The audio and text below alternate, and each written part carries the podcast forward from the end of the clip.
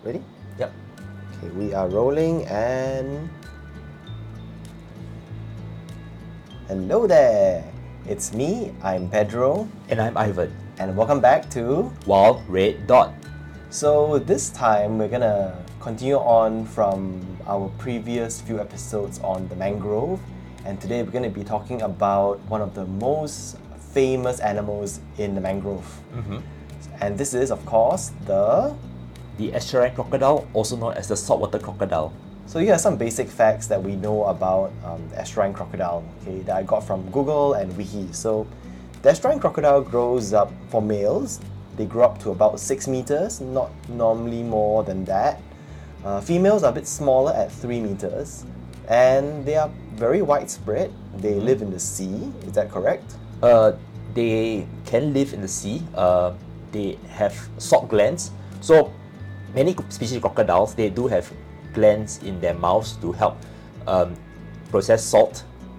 However, the estuarine crocodile is the most marine adapted of all the crocodile species. So they do make uh, long journeys across the sea to colonize and establish themselves on remote islands all across the Indo-Pacific region. And these salt glands that they have, right? They are meant to help them survive. Like how? Like So basically, um, for us, for example, we can't drink salt water, right? We can't drink seawater. So many animals that live in marine conditions, they have special glands to help to excrete salt. I not too sure how it works in crocodiles, but so for example, in many seabirds, in sea turtles, and other in, and other species, they have ways to to drink salt water, but also get rid of the excess salt in their bodies. So same thing if, if, if the estuarine crocodiles, they are able to do the same thing, and that allows them to undertake long journeys across the sea to the point that some individuals have actually been found with barnacles growing on them. Oh, wow. Yeah. Okay, that means they're really seafaring. Yes. I mean, ideally, for, for the established large resident crocodiles, they will occupy places like river, river banks, floodplains, estuaries. Uh, but when, when the time comes for them to disperse and wander around to find their own territories, they will just swim across the sea. In fact, uh, right now the estuarine crocodile's distribution is much reduced compared to historically. However, in the past it was found pretty much across the entire South and Southeast Asia, um, all the way to Australia, parts of the South Pacific Islands. Historically, it's actually been recorded from the Seychelles Islands, which were which are actually located closer to Africa, right, compared to Asia. However, that population has since been wiped out.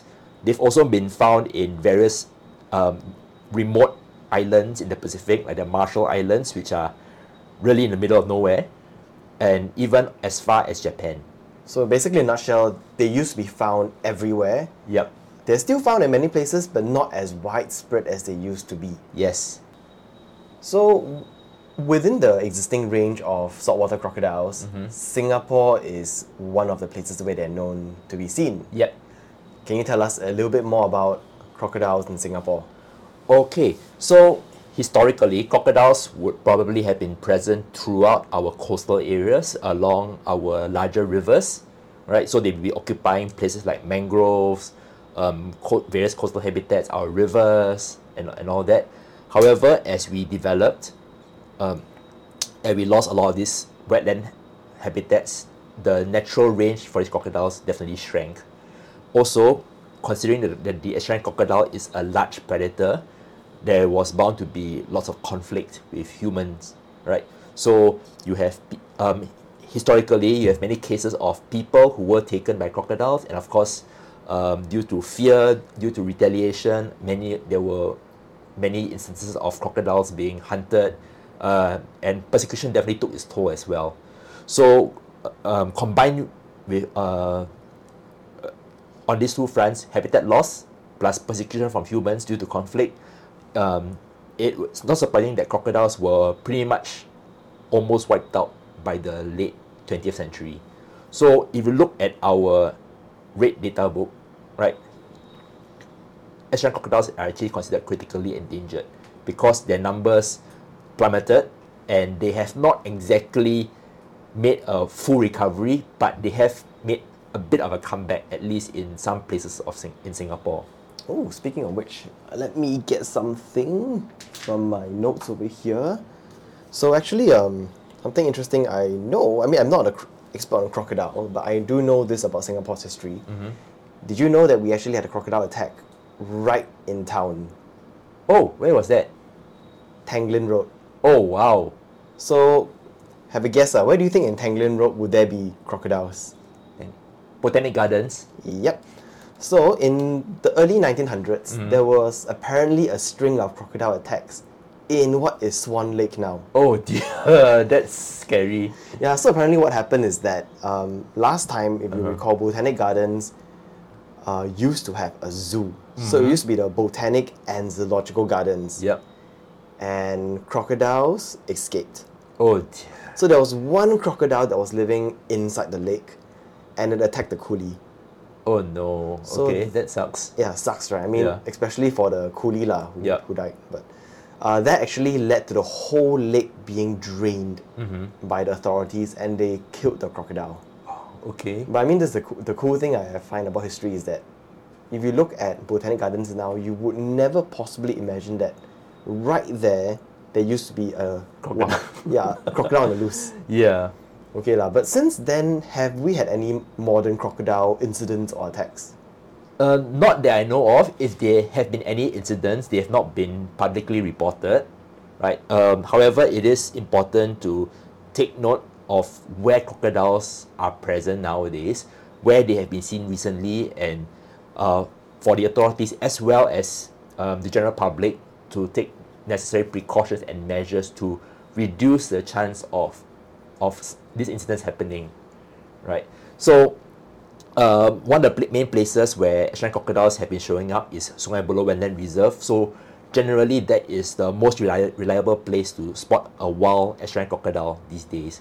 So you go to Sungai Buloh, you cross the main bridge. If the tide level is just right, you can see four, maybe even five crocodiles, all basking on the river banks, sitting in the river, maybe even hunting right? And and they, there've even been eyewitness accounts of crocodiles mating, fighting. There've been sightings of hatchlings um, in, in in certain areas. So the population over there does seem to be established, and um, there is reproduction.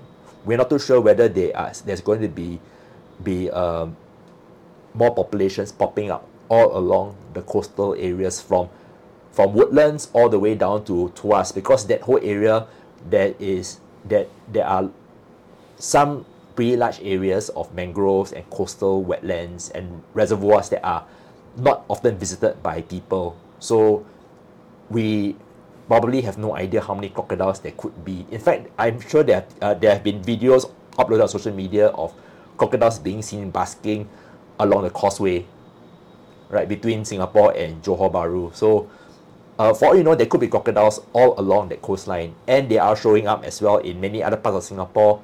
Um, east of the causeway in Sembawang, if I'm not wrong, there have been sightings in Pasir Ris, in Changi, in East Coast Park. There's there was also one posted. Uh, there, there was one that showed up uh, on a video from off West Coast Park last year as well. So no, they, they are popping up in many different places. Yeah, actually, we haven't done a wild times in quite a while. Yeah. Um, you know, like you said, the latest incident that happened that I'm aware of is a sighting at West Coast Park. Mm-hmm. What would you say is a? What should we do if we come across a crocodile in the wild?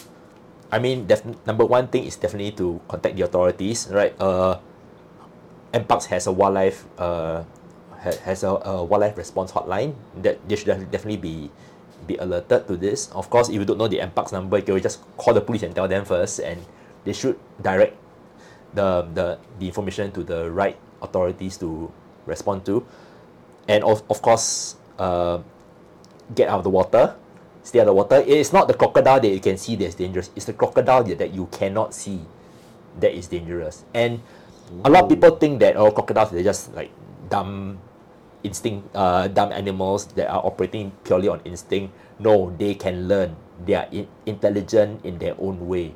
They can they can learn human pat- behavioral patterns. There are some cases where in other countries, right, in other parts of the world, where people go fishing, they clean the fish guts at certain spots um, in the, in the water. The crocodiles will hang out there and they'll pick up the scraps, and they will even learn where people regularly go down to the water to wade, to fetch water and all that, and they will hang out there. And when the time is right, that is when they will set up the ambush.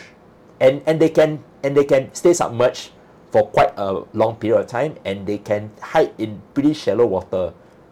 So let's uh, talk. Let's address the elephant in the room, Mm-hmm. Or the crocodile in the room. or the croc. Yeah, the crocodile in the mangrove lah. Yeah. Are crocodiles dangerous? Should we be scared of crocodiles in Singapore? Okay, this is complicated, right? To be honest, crocodiles they can be dan- large crocodiles. Okay, large crocodiles can be dangerous in certain situations, right? At the same time, however, just because they can be dangerous does not mean that oh we need to wipe them out, kill them all, that kind of thing. It's a very, it's uh I, I would say it's it's a mindset that's very much unwilling to find ways to share the world But why leh? I scared leh. yeah, I mean, I'm also I'm also concerned, but you know, I think there is something in us that that uh that kind of romanticizes the idea that there are creatures out there that are still dangerous, they are still very wild, they are in a way untamed, right? Like why do why do so many cultures have a thing for big scary predators? Why do we have lions and tigers and other big cats? Why do we have bears and, and, and many other and many other large predators revered in, in dif- different cultures all over the world, right? Even though they are big and scary, and even though yes they can they can kill uh, uh, humans, in a way they are kind of like an emblem for for for the wild, right? It's some people will say it's a an innate connection to nature, right? And I think it's in a way even though Singapore is so urbanized, even though we have lost so many of our original native large predators like okay I mean the tiger and leopard I don't think it's it, it we are ever going to bring them back but the fact that we are still able to somehow find a way to coexist with the world's largest reptile I think it's something that you know it's it's not easy but at the same time I think it's something that is worth taking up the challenge right? How do we balance this? Even though yes the crocodiles are limited to a very much smaller area of Singapore than they used to to, to be than they used to be. However the fact that people can visit uh, Sungai Buloh and watch them going about their daily activities in in a much in, in a kind of safe setting, right? As long as you don't cross over the barriers or jump off the, the, the, bridges, right? In a safe setting, I think that's that's uh, quite remarkable. And I remember you were telling me some time ago that you used to you okay for the for listeners right. Uh, Ivan used to work at Sungai Buloh. Yep. Yep. And one of the pet peeve that you always had is people complaining about the crocodiles on the road, right? Well, yes. Uh, so what happens is that the crocodiles they will come up from uh, from the rivers, right, or the on the tidal ponds. They come up, they will climb up the slope, and they will bask on the path. Yeah, I mean, definitely, it is definitely scary, right? When you are walking on the trail and there's a two, three meter long crocodile just just standing inside on the path, blocking the way, and and with his mouth open. So they are they are there basking. They're not hunting per se. Uh, of course, I would I wouldn't advise anybody to try to walk past the crocodile, right? Because you never know whether whether, whether whether it might run towards you or run away from you. But all the same, uh, there there were valid safety concerns. So that is why if you go to go to Sungai Buloh nowadays, you will see these low wooden barriers being set up along many parts of the public trails. This is to to prevent the larger crocodiles from from using the trails. Mm, and kind of like potentially causing uh, incident. Yes. In- in On the other hand, I've had people complain, why are we like like fencing up the nature reserve? Why we should just let it let let the animals uh, move out freely? Which I can understand that viewpoint, but at the same time, it's also a bit about trying to reduce the chance of conflict, right? Because if someone tries to go up to the crocodile, try to walk past it, try to taunt it, and then incident happens, there there might be quite a, dras- a dramatic public outcry if somebody gets hurt, and in the end, the crocodiles will be the losers.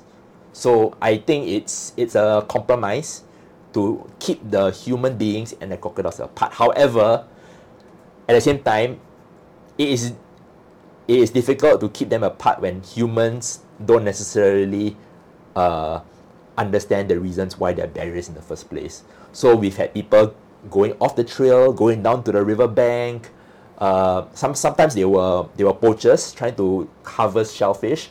Other times there are people in, in, intruding onto the, into the reserve to to to catch fish. Fish, yeah, yeah. or ki- even kayaking up the river, that kind of thing, or just people going down because they they they don't want to stay on trail and they want to go get closer. Even people want to take close-ups of the crocodiles. So these are people.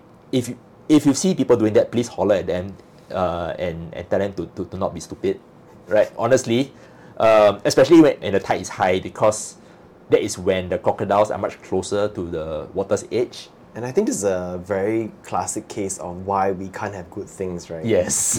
And I, I guess to put things in context, this crocodiles are one of the good things that we have. Yes, I, I the fact that our Sungai Buloh is a, actually on the grander scheme of things, Sungai Buloh is a very small area.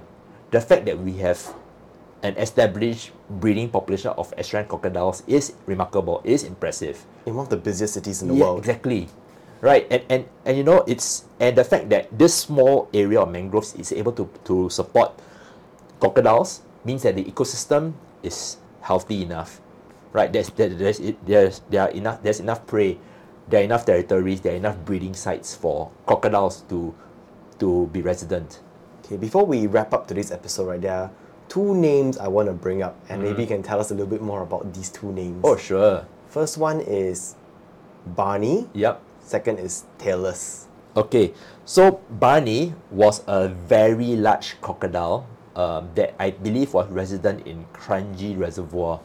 So apparently Barney was familiar to the anglers who would fish there. I, but however, Barney was found uh, dead um, at some point in time. I, And it was quite a mysterious case. Like, Yeah. I think it was 2012 or 2013. I can't remember. Uh, let me just see. Oh, it was in 2014. oh, 2014. Yeah, and apparently Barney was a 3.6 meter long individ- individual. So nowhere near the largest crocodiles. Like I think, um, if you go back into the historical records, there are crocodiles exceeding six meters. Um, I think uh, the largest verified one, like in recent years, Lolong from the Philippines was one of the biggest. He was 6.17 meters long.